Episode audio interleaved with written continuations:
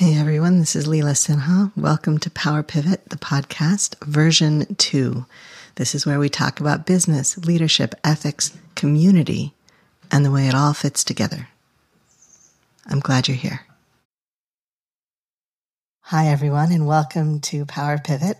This is another one of our bonus special interview episodes. So sit down, buckle in for a little bit longer episode. As most of you know, most episodes are about five to 20 minutes, and this one's probably going to run an hour. So get comfortable, get some coffee. I have an amazing guest with us today. I have Sara Rhiannon. Um, she is someone I have known. She is someone I have worked with as a client. And that is to say, I have been the client. And she is a hypnotist and most recently certified by David Bedrick in process oriented facilitation, which involves somatic work and other interventions designed to unshame the psyche. Unshame. We could use a little of that in the world. For the last six years, she's helped hundreds of clients transform their subconscious minds to create more of what they want in their lives and their businesses. She specializes in helping clients stop craving sugar. And I have to say, I have watched this explode for her in the best way. And she's on a mission to help 1,000 people quit craving sugar by the end of 2025. She can be found on Instagram at Quit Sugar Coach and at, as Sara Rhiannon on Facebook. Welcome, Sara. I'm so glad you're here. Oh, me too. It's such a treat always to be connected with you and to, ne- and to connect with you in real time. Thank you for having me. Oh, it's such a joy. I'm I'm super excited about the ways that the things that you do intersect with mm-hmm. With like the ways things I do and also with really making the world a better place. So I want you to just tell the audience what you said right before I hit record because I said to Sara, okay, we're going to talk about like what we're going to do about the world, the state of the world from our own skill sets and our own business perspectives. Like what can we specifically do? And she said, I said, I'm the last person anybody should ever ask that question. Um, I mean, I've got a lot of buffers of privilege, which I have spent um, considerable time, you know, becoming really intimately familiar with, and this, that, and the other. Um, and that said it's it's that part of my journey and experience has definitely been a process of oh wow like the more you think you know like the more you know the more you don't know. So but you know it's funny like having the bio that i wrote by the way read back to me like hearing it read back in the way that she beautifully and very sweetly read it it's like oh like i am i i'm doing what I know how to do. I'm doing what I've learned. Um, unshaming, oh my gosh, for sure, is something. Uh, yeah, that's that's definitely that's something I've got good stuff to say about. So yeah, it reminds me of how, like, we don't have to be an expert in everything. We don't have to have the answers to everything, but the answers that we do have are like really good and are maybe even enough, maybe even plentiful. So I like that. I like thinking of it like that. So, how do you feel about diving like right into the heart of it? Because I'm an intensive and I'm pretty sure you're an intensive. And so that's where we find our joy in our meet. Is that okay with you if I just go right for the heart of it? Absolutely. Yes. How does shame intersect with anti oppression work? I mean, how doesn't it? It's like right?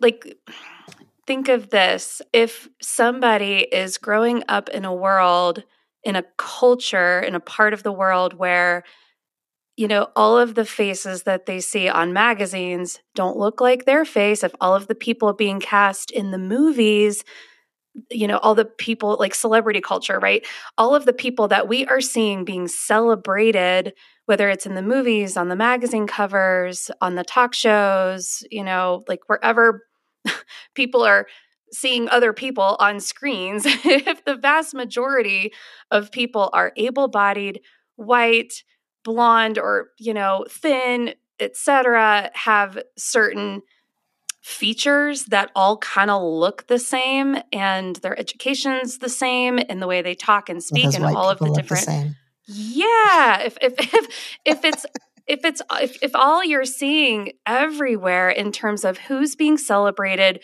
who's being asked to make decisions who's being looked to to make decisions who's being looked to as the standard nobody ever has to tell you that there's something wrong with you. It, it's just in the atmosphere. This is how the subconscious mind works. Nobody ever has to tell you anything it's creating the atmosphere is creating a shaming experience uh, on its own. Okay, so that's from one side. Now mm-hmm. I want to ask because this is the thing that I've noticed in especially white dominated liberal spaces. So mm-hmm. people who want to do right, people who want to do good, people who are like just white people trying to do the right thing, not sure exactly how, but doing their level best. Mm-hmm.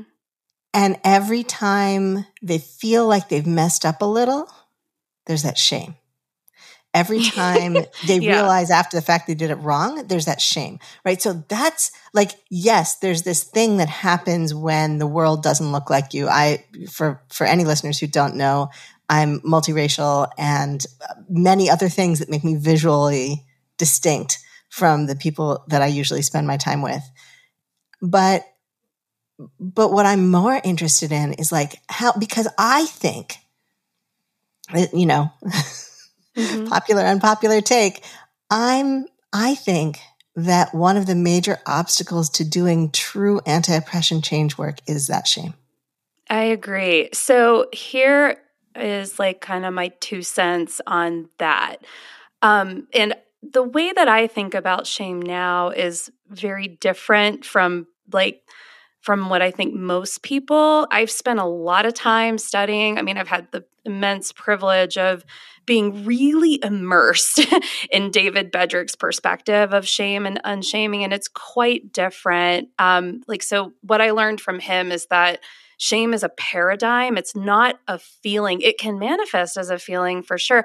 But what I really like when I hear that example of like white people messing up and like like taking responsibility for that, you know, or like uh, reducing harm and uh, like making it right, committing to doing better.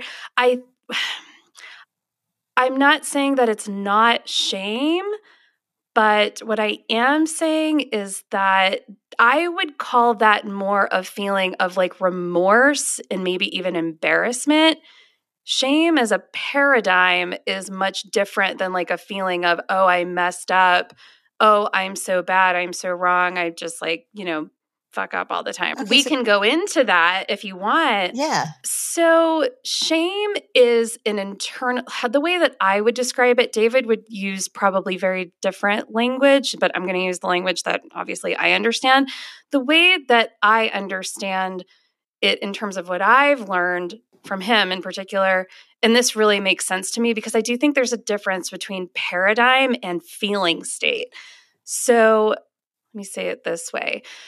When I was growing up as a neurodivergent kid and what was going into my subconscious was like all of these different experiences of like i'm not okay i'm not learning fast enough you know in comparison to right.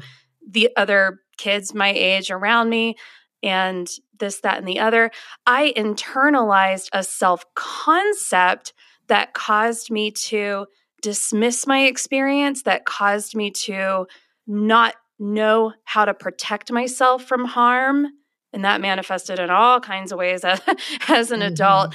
Here's the thing shame is a paradigm that distances us from our power. It's a, it's a paradigm within ourselves that, when internalized, it it keeps us from recognizing our own experience in a variety of ways and also recognizing our own experience as valuable. So, for example, like, and I'm just going to say this really plainly, this may come with a little bit of like a content warning, trigger warning, but like, I was in a couple relationships as an adult up until I was like 35 or so years old, I didn't even know I was being hurt in those relationships. Oh, God, yeah. I didn't have a clue. I mean, I was not only being hurt, but I would even say there was like, you know, borderline abuse happening mm-hmm. in those, definitely borderline in one, definitely full on in the other that I'm thinking. and it's like this is what shame does to people. This is shame. Shame causes you to be so disconnected from not just your power, but like your gifts, your talents, what's really amazing about you, your aptitudes, what you have to bring to the table. I mean, this is like, you know, the seat of imp- what we might call imposter syndrome right here, right? Mm-hmm. This is what that's like one manifestation of that.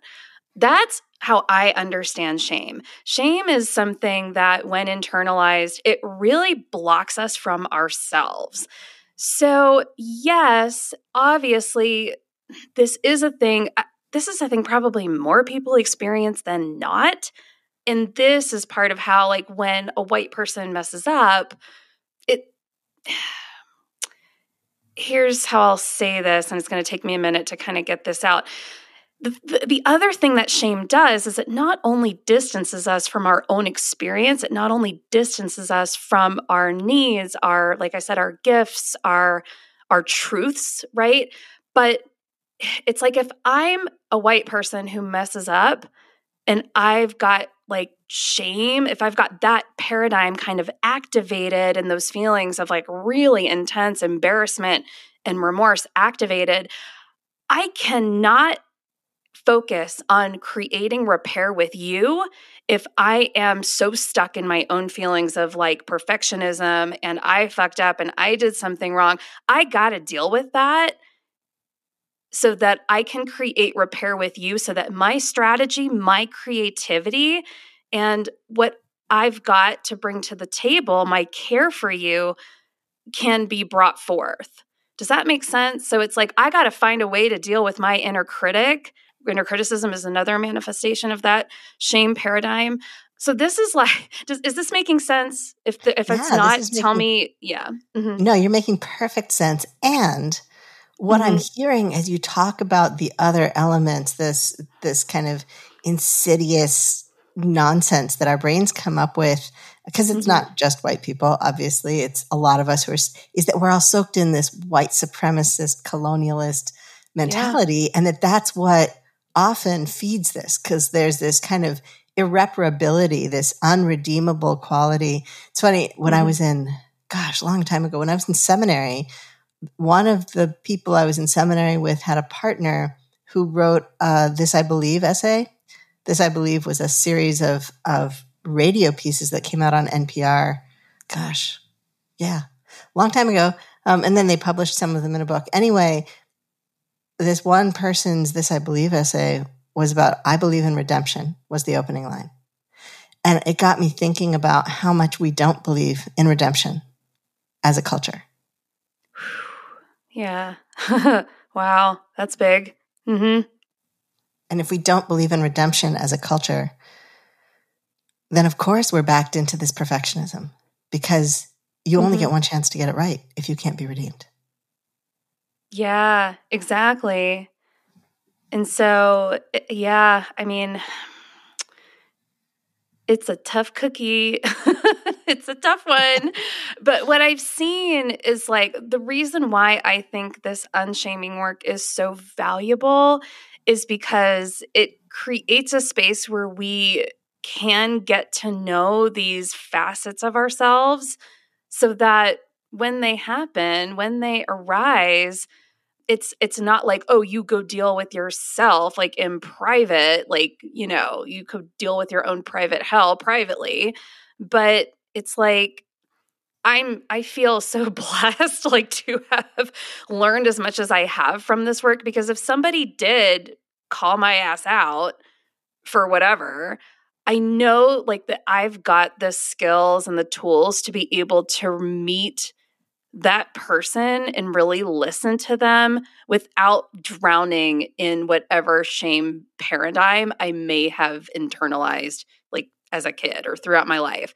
Like I know for sure I may not have done like all of the anti-oppression work that a person can do. I don't think that's even a thing anyway, but I can tell you right now I have done a critical mass of unshaming work. Like that I can tell you and mean it. Now, let's say what that means because that doesn't mean I never feel bad about myself or that I never experience feelings of embarrassment just, or like hoping. or anything like that. That's not what that means. It's that I expect that to happen. Like the result of unshaming work, there's not this expectation of like, oh, you're gonna, I don't know, be like whatever the westernized like let's let's just be real. The word healed subconsciously for a lot of people means like perfect. Like we're going to yeah, become perfect. Done. We're yeah, we're done. Right. Like I've or off we're my like, hands. We're moving on. That project yeah. is finished. right. We're the best version of ourselves or whatever. And it's like, no, that's not a thing. So, what unshaming has done for me is that I just no longer have that expectation that I'm going to reach a certain point where I don't experience those feelings, where I don't have that experience.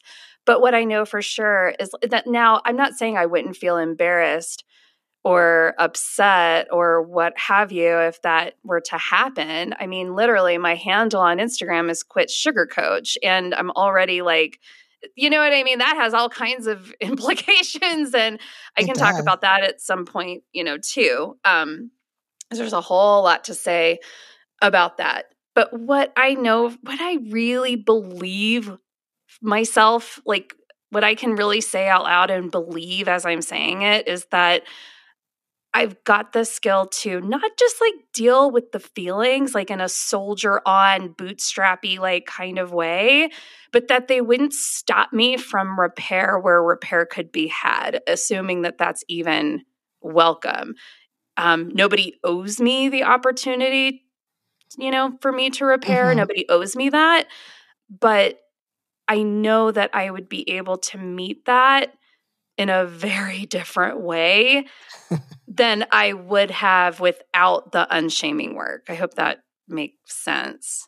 Yeah. So let's turn our lens a little bit mm-hmm. broader, mm-hmm. right? We've been talking a lot about you and your specific experience, which is really useful sure. because there's nothing like a personal experience. In my opinion, there's nothing like personal experience and application of something to really demonstrate the impact that it can have. Like mm-hmm. for you to be able to go into a space or a new experience or a relationship or a conversation and feel grounded enough that you can trust yourself to handle it well if somebody says or does something and you're like, oh crap, I should have done something differently, or if they call you out or whatever, like that's an incredible tool to have in your pocket, especially for this kind of work. But also, like broadly, broadly. So you're, I mean, mm-hmm. I uh, looking at w- the way that that running a business and marketing and whatever work, you found a very specific niche that would allow people to get some benefit from your skills and to allow you to very specifically to target clients, right? Like you can say, I do this thing, this very specific thing, and people who want to do that very specific thing know that you're the person to call for that, which is kind of the mark holy grail in most cases. you want people yeah. You have to be able to say what you do. Like coke makes soda. That's what they make. They they might own a bunch of other companies but the coke brand is associated with drinking fizzy sugary watery stuff. Mm-hmm. and if that's what you want coke like we all know coke is one of the options for that. Pepsi is one of the options for that right? So for you we all know now that if I feel like I'm craving sugar in a way that doesn't work for me, and I would like to stop craving sugar in a way that doesn't work for me, I should call Sara. We know that. It's very straightforward. But there's a broader thing happening here, right? Because you're using this mm-hmm. tool that has so many different avenues. So are you having people come back to you after they've done their one, you know, quit sugar session and being like, can, can I quit this other thing or can we change this other thing? Yeah, for sure. Not necessarily like in droves, but yeah, that like for people who have an interest in not only getting to know themselves, but like it's like it's funny. I I, I, feel, I feel like in a lot of ways what I offer and what I do is kind of a bridge between like unshaming what we what we might call unshaming work and like just really like kind of hard boiled you know transformation work. um, hard boiled transformation work that's a mouthful. Like like when you leave the session with me, you will feel differently. Like as in when you call a plumber and have them come to your home to like clear out a pipe or whatever they do, like it's gonna be done. That job's getting done for you. That's what I mean when I say like really hard boiled transformation work. I mean like something is changing. Yeah, like yeah. like you come to the session feeling like you can't stop thinking about like you're ruminating on something whether it's a craving, an intense emotional experience, you know, or something else entirely. You're going to leave that session with some mass of that having been cleared, as well as unshamed, if that makes sense. Like that's my promise, essentially. Right. Because like the work that you and I did together was a lot more amorphous and that was mm-hmm. by design. Like it wasn't an accident that that was not as specific. But but when somebody comes to you and is like, I have this specific thing, I keep thinking about it. I really wish I wouldn't think about it like that anymore. Mm-hmm. Like, it's fine that it's in my head, but like not all the time. It's taking up too much space. I rented it like, you know, mm-hmm. one corner desk and now it's taken up the entire co working space. It's not working. And, yeah. Yeah, and, exactly. And so uh, there's this place where like there's a shame about having let it take over the entire co working space. Exactly. And so I feel like it, it's funny to even think of unshaming as being like different or somehow in its own world. But like what I often hear from David and what I think is really important is that like this is really worth people understanding. Like sometimes the point of unshaming is not to transform something, but so that you can have a totally different experience of like whatever your tendencies are. David tells a beautiful story, and I know he wouldn't mind if I said this because he tells this story in a variety of spaces, like probably most classes. But he worked with a client who was agoraphobic for like decades, right? And he worked with that client for a number of years. She never left her house after the work that they did together. But what she discovered is this woman loves being home.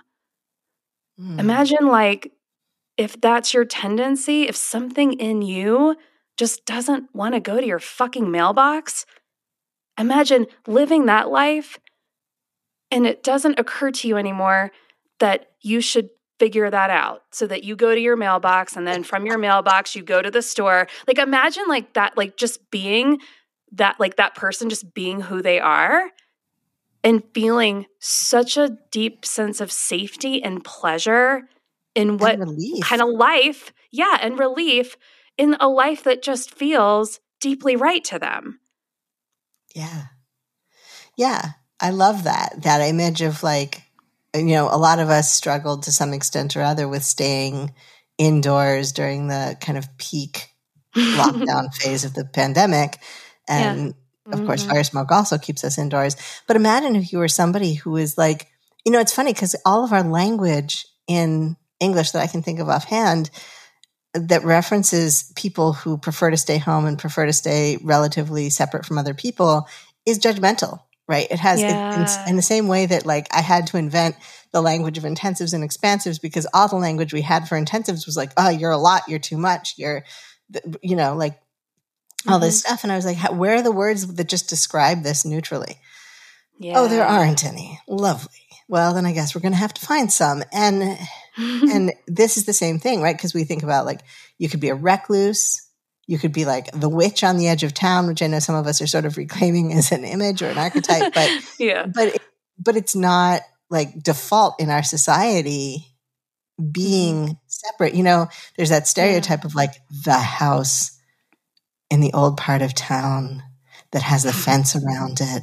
It's a little bit mm-hmm. unkept, unkempt in the yard. The house maybe needs a little bit of tending.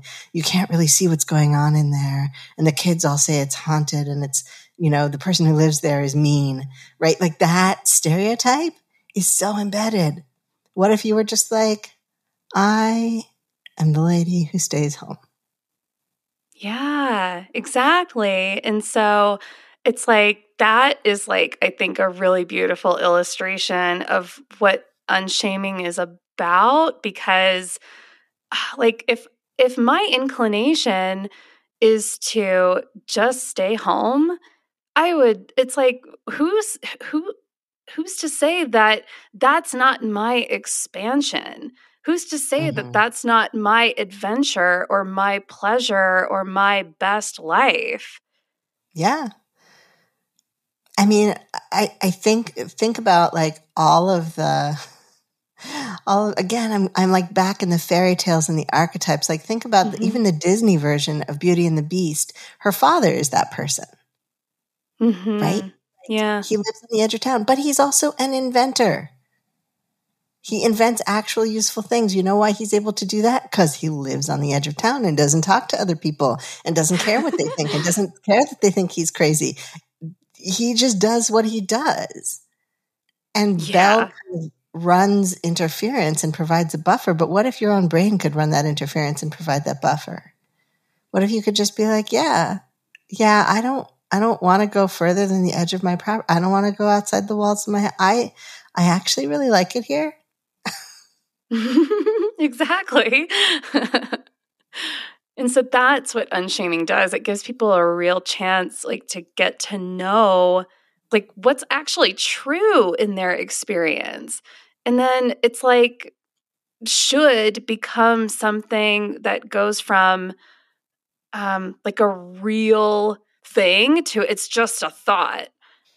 It's no longer something that has power. Um, like, imagine living a life where should is just not a thing. And, you know, going back to what you said about redemption, I think there's a real fear that, well, if nobody ever thought they should be a certain way or do a certain thing, you know, like we need to, we can't have accountability without shame or without guilt. Now, guilt and shame are different, and I don't want to go down a whole thing with that because I like the conversation we're having.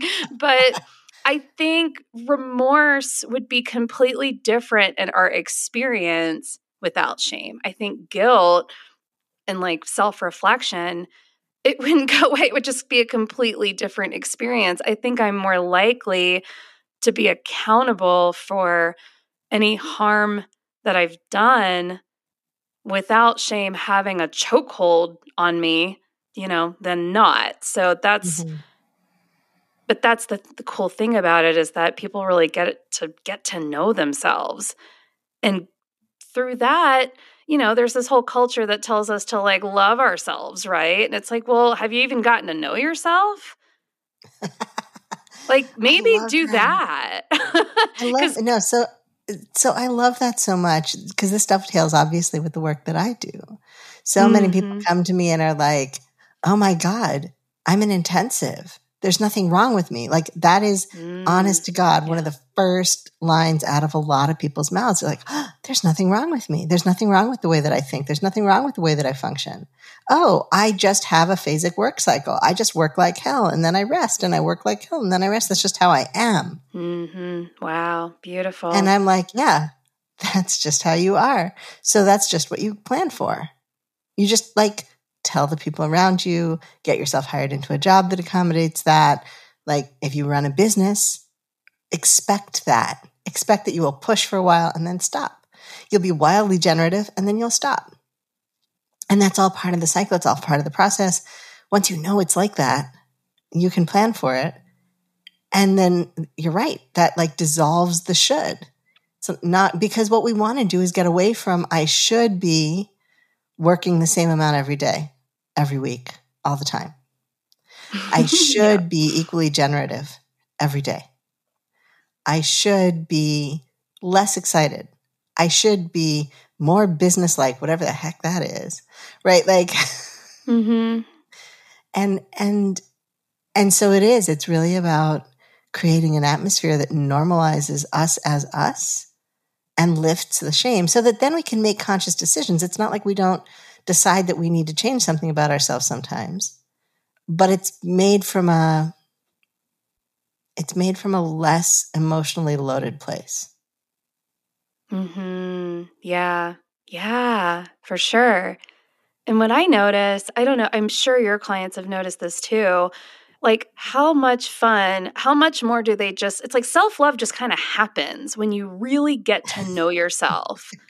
it's not like I feel like all the self love culture that we see is just like a whole lot of like, you know, happy face stickers on like an empty gas tank. Like, I know I'm supposed to love myself. I know I'm supposed to love my body the way it is, and like, blah, blah, blah. And like, uh, it's like, well, get to like, is like there's there, there's just this like should it's like even self-love becomes a should but there's like nobody's really offering like a clear path to whatever that experience is. There are a lot of affirmations. There's a lot of like, take these supplements and eat these things and, you know, do these exercises Let's and what have 16 you. shoulds on top of the list of shoulds you already had. And then if you are good enough, Yeah. then you will be accepted. Then you will be acceptable, right? This idea that you have to meet some kind of standard instead of like when you meet a baby, you love the baby first. Yeah. Yeah. And what about Right. the rest of us? Like, why should we have to be, you know, between the uh, ages of zero and two to be loved first?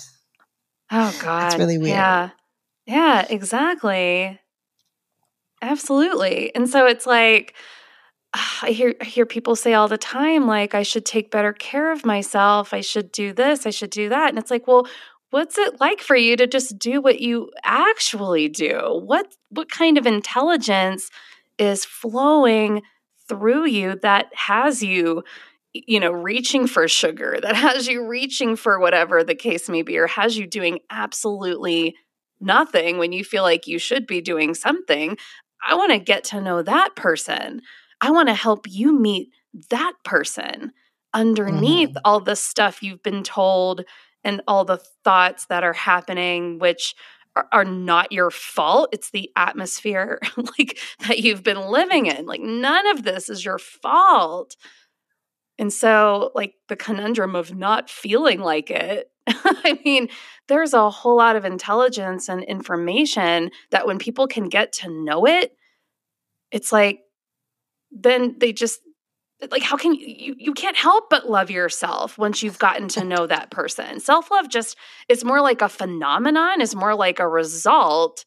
I feel like the journey getting there is in the getting to know, is in the meeting the intelligence. That's, and that's like the unshaming you know mm-hmm. that's my understanding of how to do that but i hear very few people actually talking about it in that way and eh, there's just a whole lot of like self-love is being performed really well in all you know kind of this and that and the other but yeah anyway you were yeah i, I want to hear what you were yeah, going to say I think that there's a, a kind of there's a kind of kindness that's Mhm. lacking right now in the world. Like we don't know how to be kind to ourselves.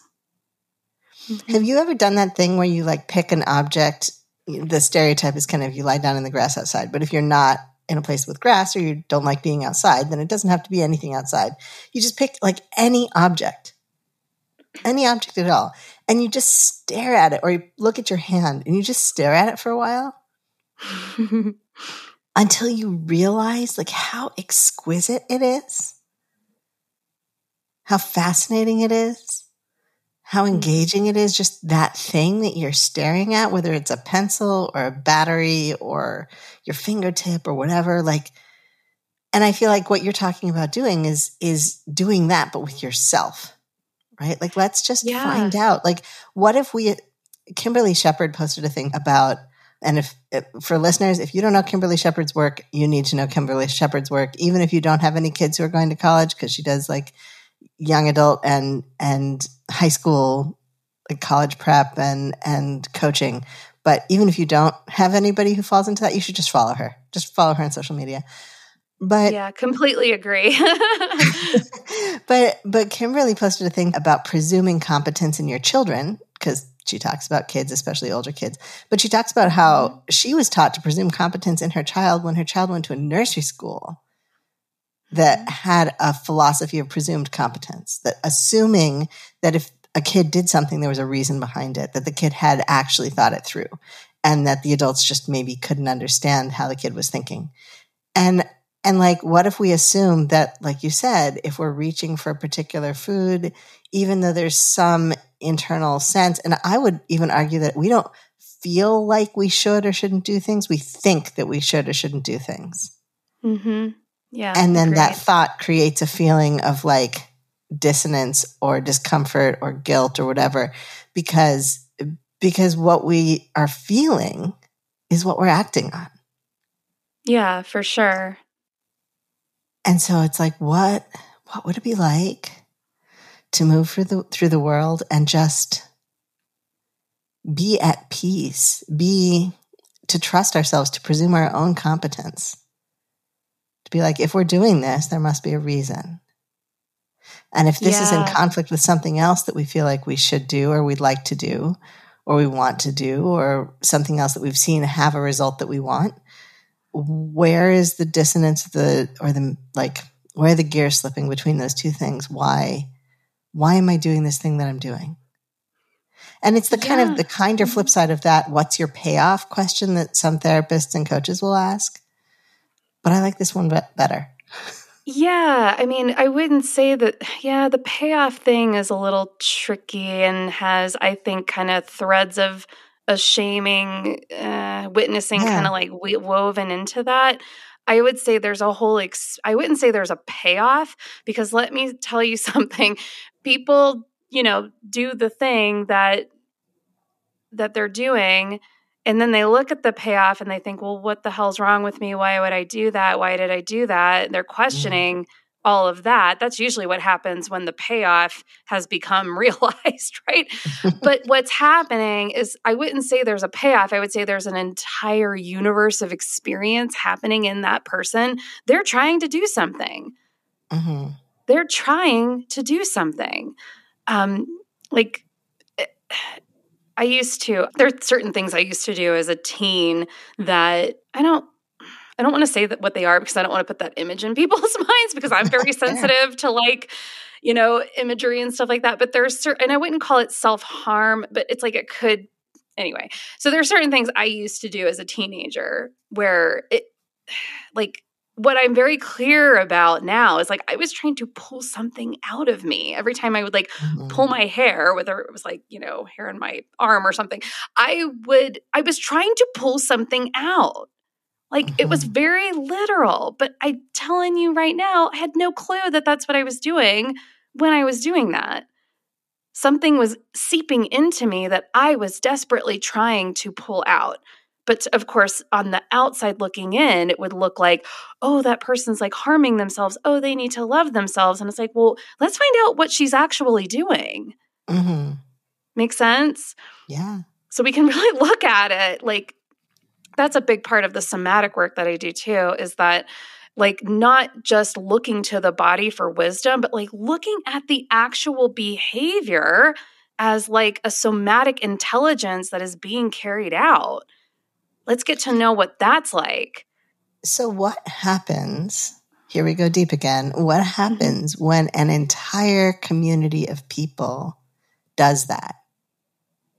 Like, imagine that, mm-hmm. that you had, you know, a community of 50 people or 100 people or 200 people, interconnected people who interact regularly, who support each other. What happens when an entire community of people does that and gets that relationship with their somatic experience and that relationship with their shame or lack of shame now? What happens? How does it change things? When, okay, so let's talk about this for a moment. Like when you say a group of people doing the same thing, you mean like a group of people all doing like the same behavior or like having the same tendency? Give me like no. an example. Like what do you mean? No, yeah, I mean a whole community. Let's suppose let's suppose that you came into an entire group of people. And mm-hmm. I, you mm-hmm. know, in my head, what I'm visualizing is like a town. But mm-hmm. imagine, you know, we live in a highly interconnected online world. So it wouldn't necessarily need to be a town. But what happens when a group of people who interact regularly all go through this unshaming process, all go through this somatic awareness process? What happens when all of the people that you're surrounded with, or let's say 85% of the people you're surrounded with, have this, this experience, this skill set, these tools that they use and that they regularly regularly return to. In the way that when I was a kid, going to therapy was a thing that only people in New York City did. like that was the stereotype. yeah. And it was only for like specific people. Like very few people had a therapist. And there was this kind of stereotype of wealthy New Yorkers. Oh yeah, I have a therapist, right? Like, and now almost everybody I know thinks that therapy is a good idea. And if you can afford it or if your insurance will cover it, you should be in therapy with a good therapist. Like this idea that we need that kind of support for the challenges in our lives, not necessarily continuously, but certainly intermittently. That every so often you got to go unpack stuff.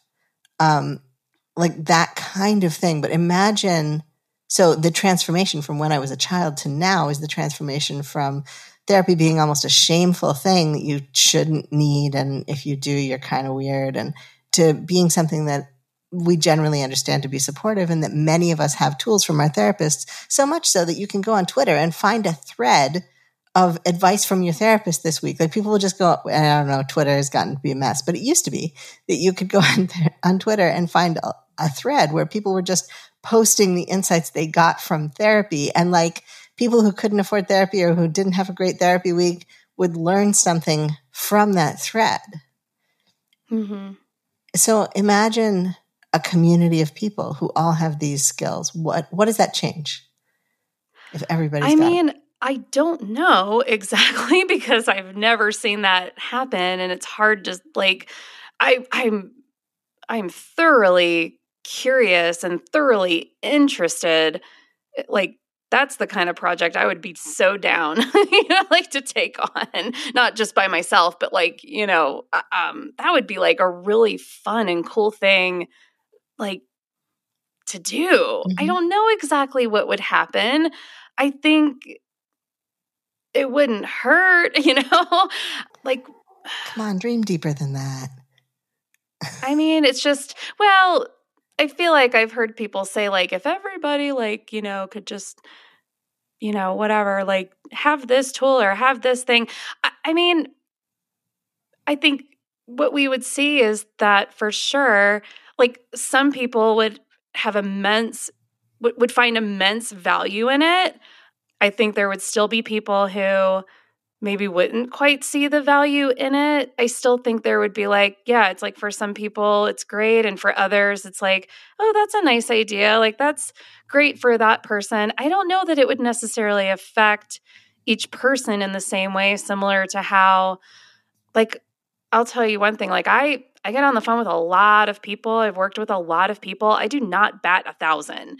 And I bring like the same skill set to like every call i interact with the mm-hmm. person as needed i think the thing to understand about these tools is that like what makes them so amazing and so effective and useful is that we're working with the person's subjective experience. We're not working with a set of like objective concepts and ideas right. that we're telling people like like, oh, these are like guidelines for how to live, or this is like what you should mm-hmm. be doing, and this is like the opposite, right? So mm-hmm. I think what if a, if a whole town of people got to go through an unshaming process, I think there would be like really visible changes that you would see, but then there would be also changes that would be happening completely outside of awareness that we might not see in terms of like i said like a hard boiled transformation but that person's experience of themselves would be very different. Now what would that mean in terms of how they impact other people and how they impact the world? Again i yeah it's i'm not i'm not going to say that it's hard to imagine because i can imagine you know the person who's not who's living like on the edge of town who's not interacting with the people not believing that they should i mean we may not see like the energetic relationship or the energetic impact that that person like buzzing in their homes by themselves has on the rest of a town for example. But for sure people would i think would feel very differently inside their own experience of themselves and they might interact with each other in a more honest way. I think people would discover that they just don't have time to do things that are not that important to them. And they may discover going all in on what's actually important to them and really realizing, you know, the gifts that they have to go all in on. I think some of those things would become very not only possible, but likely. Now, how that would look in terms of a town interacting together yeah, it's it's kind of hard even for me to imagine, but I I'm down for the idea. I'm down to spend more time imagining that. Yeah, I I mean to me the first thing that I think of is is sort of what happened in bits and pieces and bibs and bobs during the pandemic, like heart of the lockdown when everybody was still paying attention to it as opposed to now. when yeah. when like people were like, you know what? I could die. I could die from this thing. I'm not going to waste my time working for this terrible job. I don't have the patience for this terrible, like we're still seeing it, you know, this kind of pressure to return to office and the people who were told they would be able to work from home indefinitely. And now the companies are like, oh no, actually we were kidding. And people are like, I moved halfway across the country based on your, your information. You can't just undecide that. Like that's not how that yeah. works. And if you yeah. do that, I'm quitting.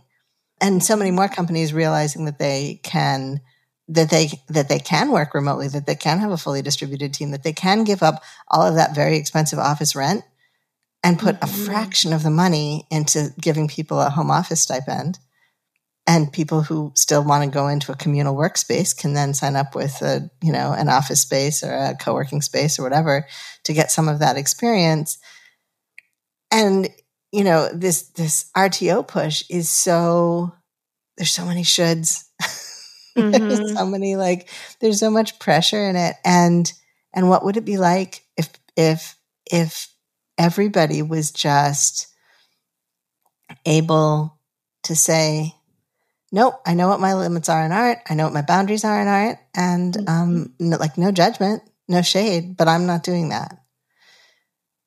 And yeah. I mean, the thing like, about the unshaming process and these kinds of tools is that, like, every, not everybody will arrive at that place of self knowing within the same time frame, right?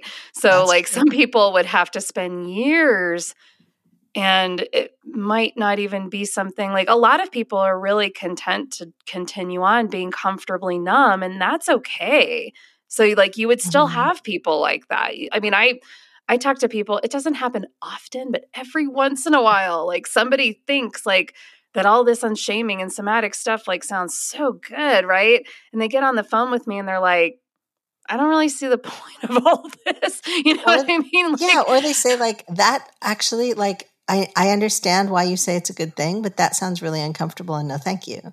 Yeah, um, exactly. So not everybody wants to do that, unfortunately.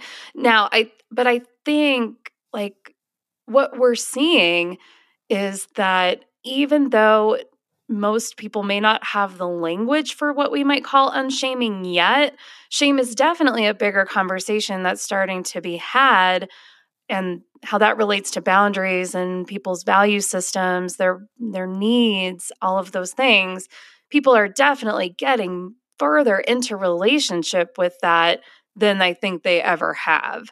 So yeah, hell yeah, we're seeing more of that. And I think it would probably still just be I w- I don't know if it would be as messy and in like like kind of conflicting as you're as we're seeing now, right? But yeah, I think it would still be really just kind of messy. Everybody's going to arrive to whatever that self knowing point is at a different time. Some people, it's going to take a while for them to even see the value of it for whatever reason. And if people are benefiting from lots of shoulds being in place that are being put on other people, yeah, probably not their first priority. it would be like to create an unshaming atmosphere. Um, yeah, so there's I mean, all that too. I I agree, and also I just my experience of of groups of people And I know that we're mm-hmm. coming, in some ways, we're coming to this conversation from two different locations because you're coming from primarily individual work. And I'm coming from a background of parish ministry where one mm. of the main things we're thinking about is how the group interacts with itself. Mm, beautiful. Yeah. And, and, yeah. We can presume in that group a certain amount of of agreement on broad goals. And also, we can find in those groups an incredible amount of disagreement, especially when it makes people uncomfortable to make change, which it usually yeah. does. But but my experience of groups is that there is a tipping point. There's several tipping mm-hmm. points.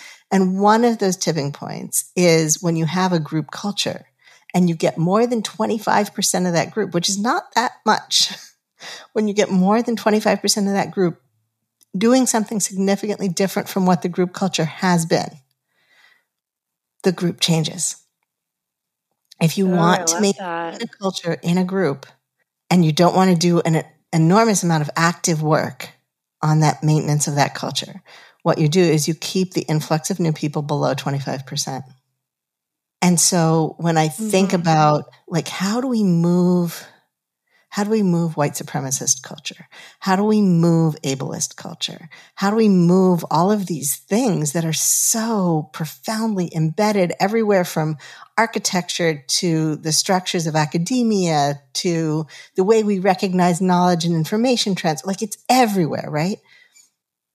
When I think about that, I think, what if just 25%, 26% of people in a group, in a, in a small group, like I'm not, I don't have this vision that we're going to be able to change 25% of the world, at least not right off.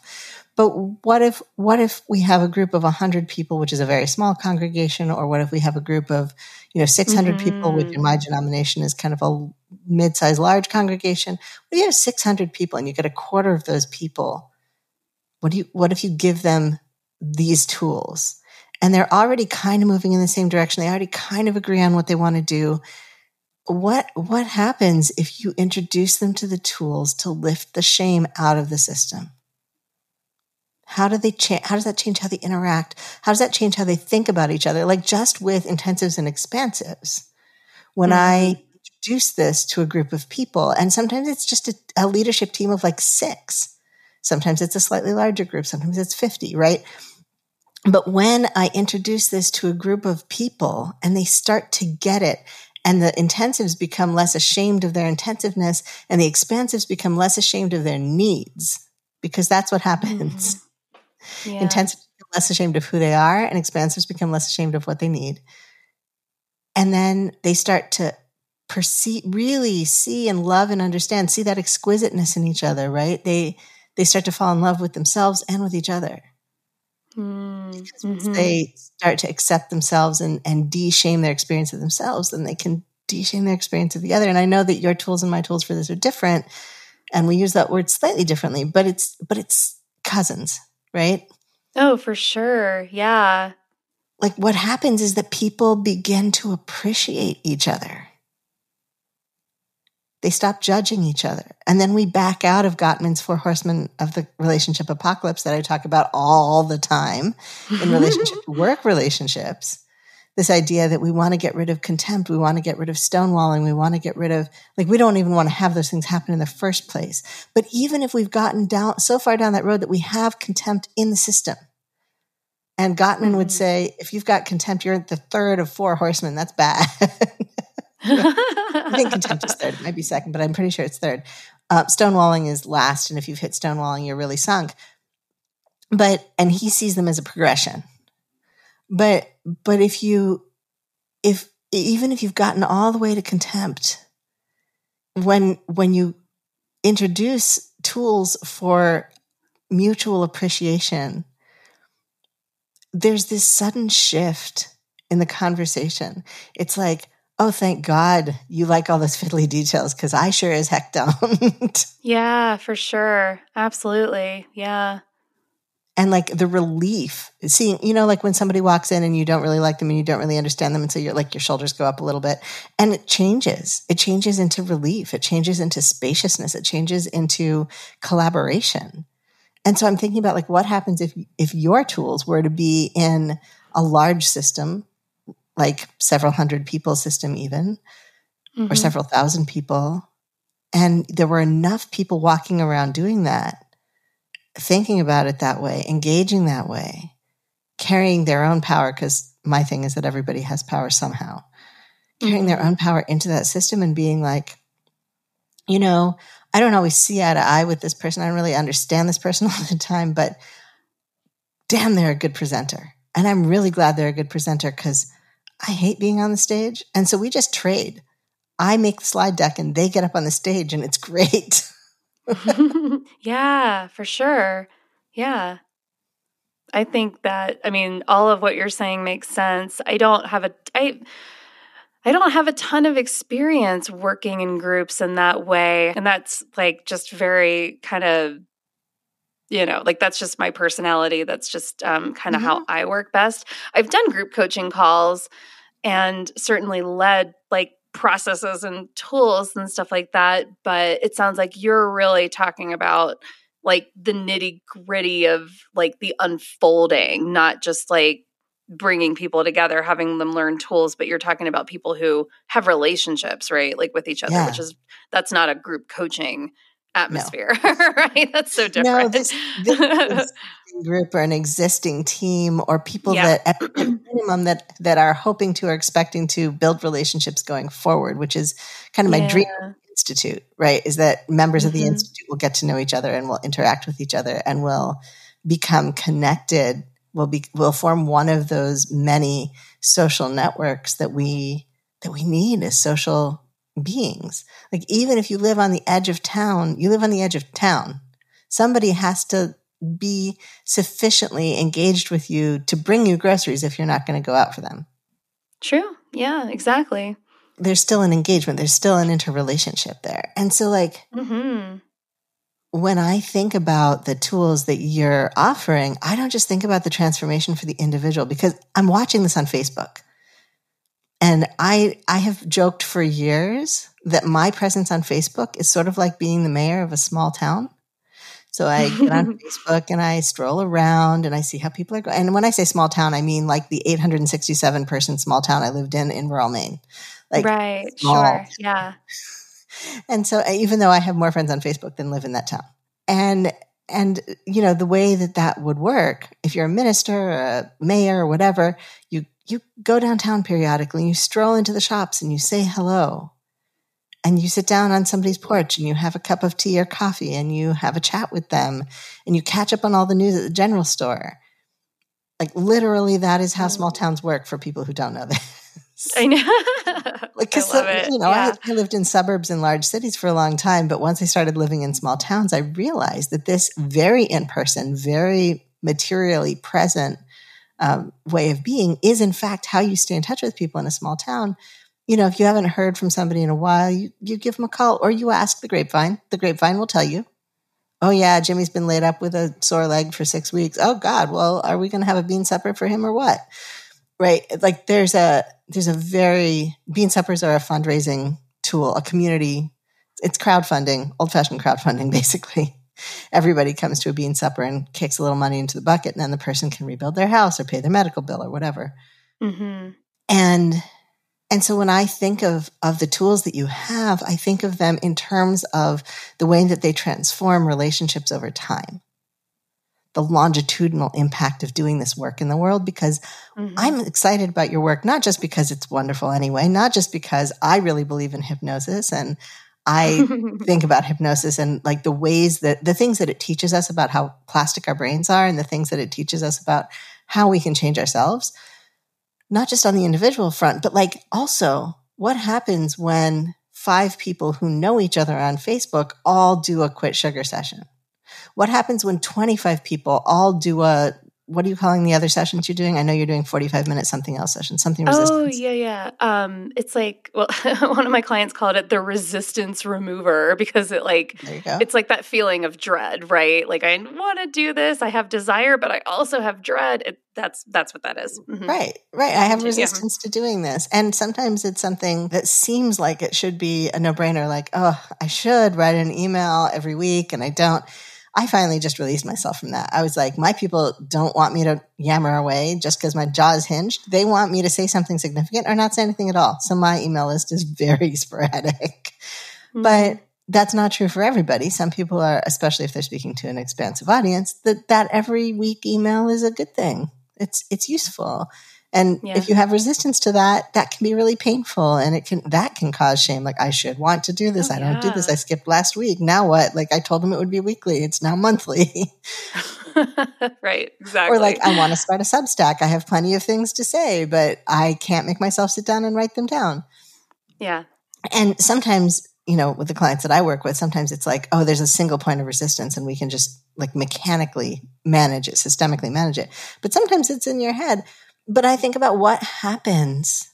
What happens if we watch this? Because I'm watching this ripple out on Facebook where people are, doing, people are doing these these quit sugar sessions, people are doing these resistance removal sessions, right? And over time, everybody is thinking differently about what's possible for them. Oh, yeah, for sure. So, I mean, I personally, going back to like groups of people who, right, who work together, who already have a relationship, who already have dynamics that have been in place. I mean, I just love the idea of like getting those people into a room together, guiding them through a really easy tool or like a really easy process where like if we look at I'm going to laugh at myself because I hardly ever use the word or the the phrase limiting beliefs. But uh-huh. if we look at like like the experiences that people are having but are not saying, like uh-huh. if we could just clear those, like boom, boom, boom, like one right after the other. Yeah, easy button. You know, hit the easy button. I mean, yeah, it's I think it's pretty obvious that those dynamics would shift pretty powerfully. If five people who already work together who have like rejection sensitivity stuff, or two out of five of those people have that, and to whatever degree, it's just like a fear that's there for the other, you know, three or four or however. Um, people just clearing that up, like that, it's just you know, rejection not having as heavy as a charge or being told no or having to say no. It's like if those things just don't have the personal charge in the body or the mind that they once did, I mean, yeah, that's a group of people who will very likely discover a safety in being honest with each other to a degree that they hadn't been able to through no fault of their own. I mean, yeah, like anybody want to hire me to do that? Like, I'm down. well, here's the thing, right? That's it's, something I can do. Even though I don't have group like experience with that, that is something I can replicate very easily, just as an example. But but but what yeah. I'm imagining is like even mm-hmm. if you're working with people one on one, because that's kind of yeah. the heart of the work that you do, right? Even if you're working with these people one on one, and even if we're all just loosely connected in fa- on Facebook together, yeah. Once you know what's possible with one thing, right? Once you've had that first experience, whether it's sugar, you know, I got my first experiences with hypnosis in my hypnosis certification training. Well, not my first first, but most of my experiences with yeah. hypnosis early on were in my training because it was an eight day, six hours a day training. Um, wow. Yeah. We did a lot of practicing on each other. And, but most people are getting this like first experience, this experience of like, oh, I started this 90 minute session craving sugar and now I don't. Oh, I started this 90 minute session resisting writing emails and now I don't, or whatever it is. Mm-hmm. Now we know, like you have a lived experience of how your brain can be different. And when you mm-hmm. have a bunch of people where you don't have to explain it, because when I first got involved with hypnosis, I would tell people, listen, I can just make that easy for you. You want me to do that? And they'd be like, no. Oh yeah, sure. oh, totally. Like, no, and they'd be like, uh, no, no, no, no, no, mm-mm, no, you can't be in my brain at that level. I was like, okay, like I absolutely wouldn't ever work on someone without consent, but but also it mm-hmm. astonished me that people didn't want it. But once you've had that one experience, that one open door, then it's like you move in a circle of people who all understand that that's possible. Yeah. And everybody understands that that tool is available. It's like you've suddenly given somebody their first experience of a pry bar.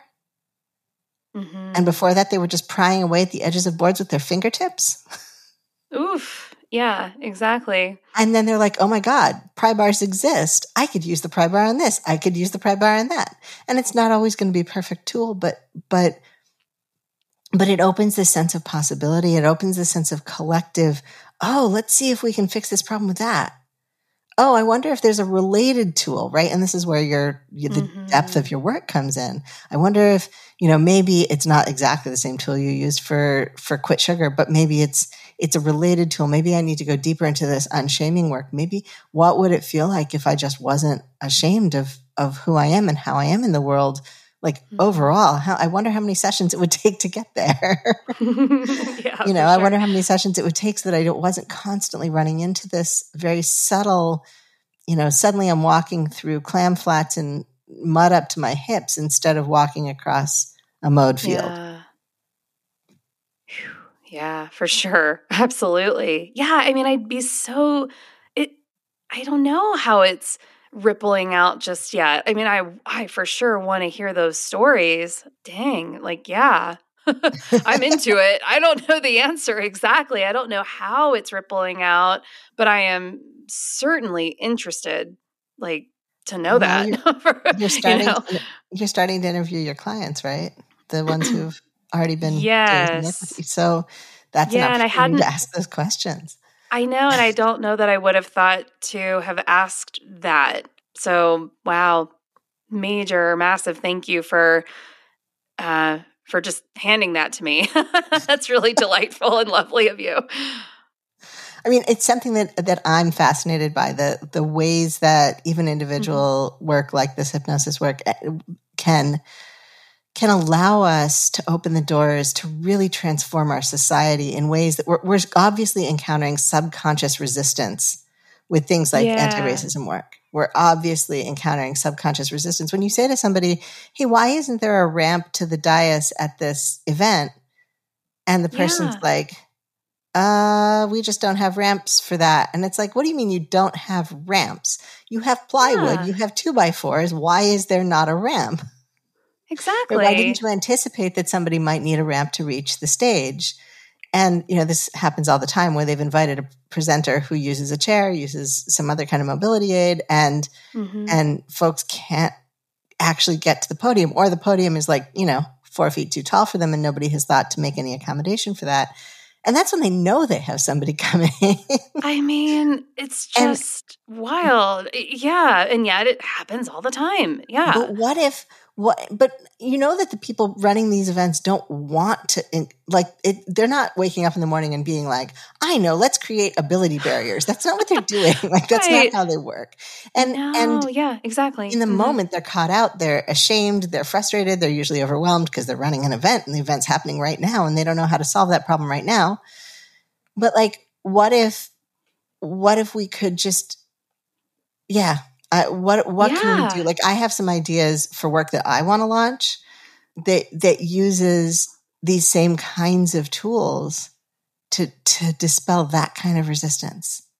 Mm, yeah. Oh my gosh. I think. I mean, I can't think of a better use of these tools than some than than the kind of change like what you're describing. That's an effect that I'm definitely interested in causing and yeah, it's interesting. Like even the unshaming work, like I I notice that there's something in me that I'm not saying I do this perfectly, but I would say that mindset of like accommodating and being interested in the person's experience, like my client's experience, for example, I would say that's way more there through all of these tools than like the first coaching, you know, certification I ever got way back in the day. Like, you know mm-hmm. what I mm-hmm. mean? The mindset of just being interested in that for somebody else, like on their behalf, and being not just willing to accommodate, but like looking for like what's the need and anticipating that before they even have to ask me, for mm-hmm. example. Mm-hmm. That's on my mind very naturally in a way that it wouldn't have been just like what you're describing like the person who's just doing their best to like fulfill the role of putting on the event in the best way that they've known how up up until this point like we want that expansive possibility to be light and easy on their system mm-hmm. so that they can have all of the strategy and all of the creativity that's in them available to them to meet like the needs and think of accommodations before right. accommodations need to be met in the moment absolutely i'm into it yeah and like I, I can imagine things that are just like nimbleness sessions that like reduce the stress of changing, mm-hmm. of pivoting. Yes, exactly. That's part of why people are able to do something like quit sugar in one freaking session. Right. If you had told me that it was possible in six sessions a year ago, I would have been like, no way. I have to say, I don't I don't actually need a quit sugar session, but I am super curious about what that experience is like. I kind of want to come up with something that mm-hmm. not sugar, but that would follow the same model, just so that I sure. can like know what it's like. Because for me, yeah. I'm I'm really attracted to like the weird mushy feeling of your brain when it's going through a change. Like I really like that, oh, and yeah. I know that a lot of people sure. don't. I've met people who didn't, and I was like, "What? What? You don't like that feeling? That's weird. Okay. um, yeah. But a lot of people don't like that feeling. They it makes them feel slightly almost nauseous. But I I find it delightful. I'm like I get really curious and I get really open, and I think that's probably part of my own internal novelty drive. Like I like new stuff. That's a new feeling. Let's see what that's like. yes, exactly. That's exactly it. So like in terms of I mean, it is a really fun experience. It's like I always ask people, like, "Are you ready to have some fun today?" And I mean, yeah, mm. of mm-hmm. course, it's it's fun to give them that suggestion, but it also happens to be true. I was talking with somebody who had like a whole day of Zoom calls booked, and I said, "I guarantee you, you this will be the most fun Zoom call that you get on all day."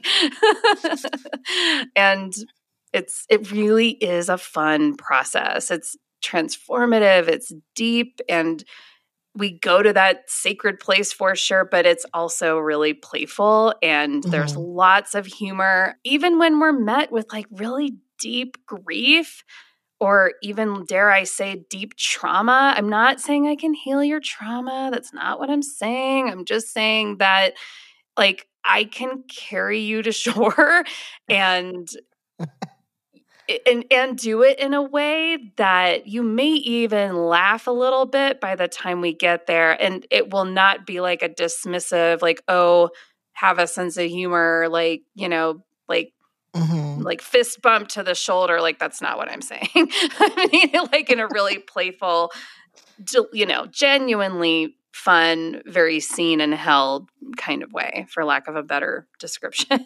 and I will vouch for your ability to do that kind of nourishing, seen and held, and like to to kind of make it feel like everything's okay. Like it's going to be okay. Whatever we do here, it's going to be okay. And that's yeah. really important too. Like creating that sense of safety is really important. As we all know, brains are much more resistant when they don't feel safe. Yeah, so, for sure we are a little over time, but I am not sorry at all. Okay. I mm-hmm. I have one more question, which is what are you working on right now? Like what's your what's your current like go-to thing you're doing right now? Oh my gosh. Well, in terms of like actual like a goal, I, a project. My Oh, I'm oh god. First of all, I'm like working on a lot of things that are really fun and I'm enjoying I'm I mean, being the person that I am and the type like the way that I do working on projects is a little interesting and kind of wild and chaotic, but um, such is my neurodivergent brain. So, a Facebook group is coming, a fun podcast is coming. And other than that, I am just like really having a, a good time refining and bettering like the stuff that I'm already doing. Mm-hmm that's yeah, those are my things. Awesome. So it sounds to me, it sounds mm-hmm. you are actually trying to formalize the community that I'm watching form that I said I was watching.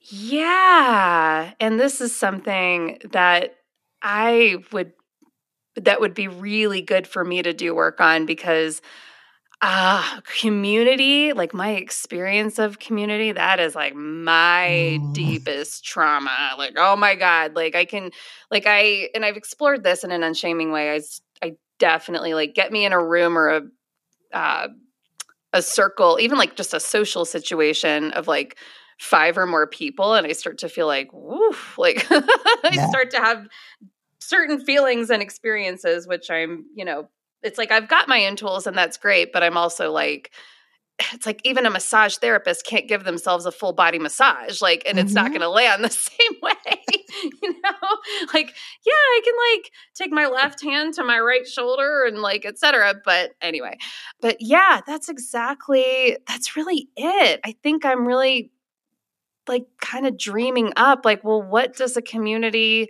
like this with these tools and like what does this even look like what can people expect from me as I wouldn't say a fearless leader, but somebody mm-hmm. who's obviously creating the space. Yeah, so those are questions that are on my mind, and you're exactly right. Mm-hmm. Fascinating. I'm I'm super excited to see how that goes, and we should totally talk about about the ways that the things that I know might be helpful. Mm-hmm. because yeah, for sure. I spent most of my career in like my my postgraduate school career is all about how communities work and how do we make them work better. So mm, beautiful, yeah. Anyway, so uh, we can have that conversation afterwards. But meanwhile, thank you, sure. thank you, thank you. This has been fantastic. I've had a lot of fun. I hope you've had a lot of fun. Oh, um, absolutely. And For sure. Tell, tell folks again if they want to work with you one on one, if they want to find you on social media, where should they look?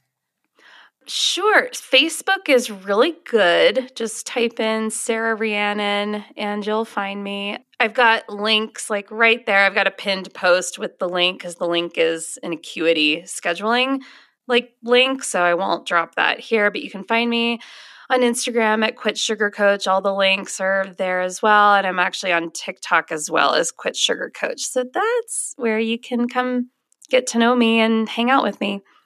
Fantastic. Thank you again. You have been absolutely wonderful. And oh, yay. Thank it. you so much. Yeah. Thank you for having me. So good. All right. Take care.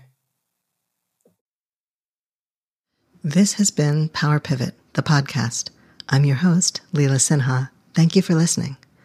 I offer gratitude for the earth and sky and the support and care of many who cross my path. Our post production assistance is provided by William Jameson, and you can find him at jamesonav.net. You can find more of me and my work, including leadership consulting and keynotes, at intensivesinstitute.com.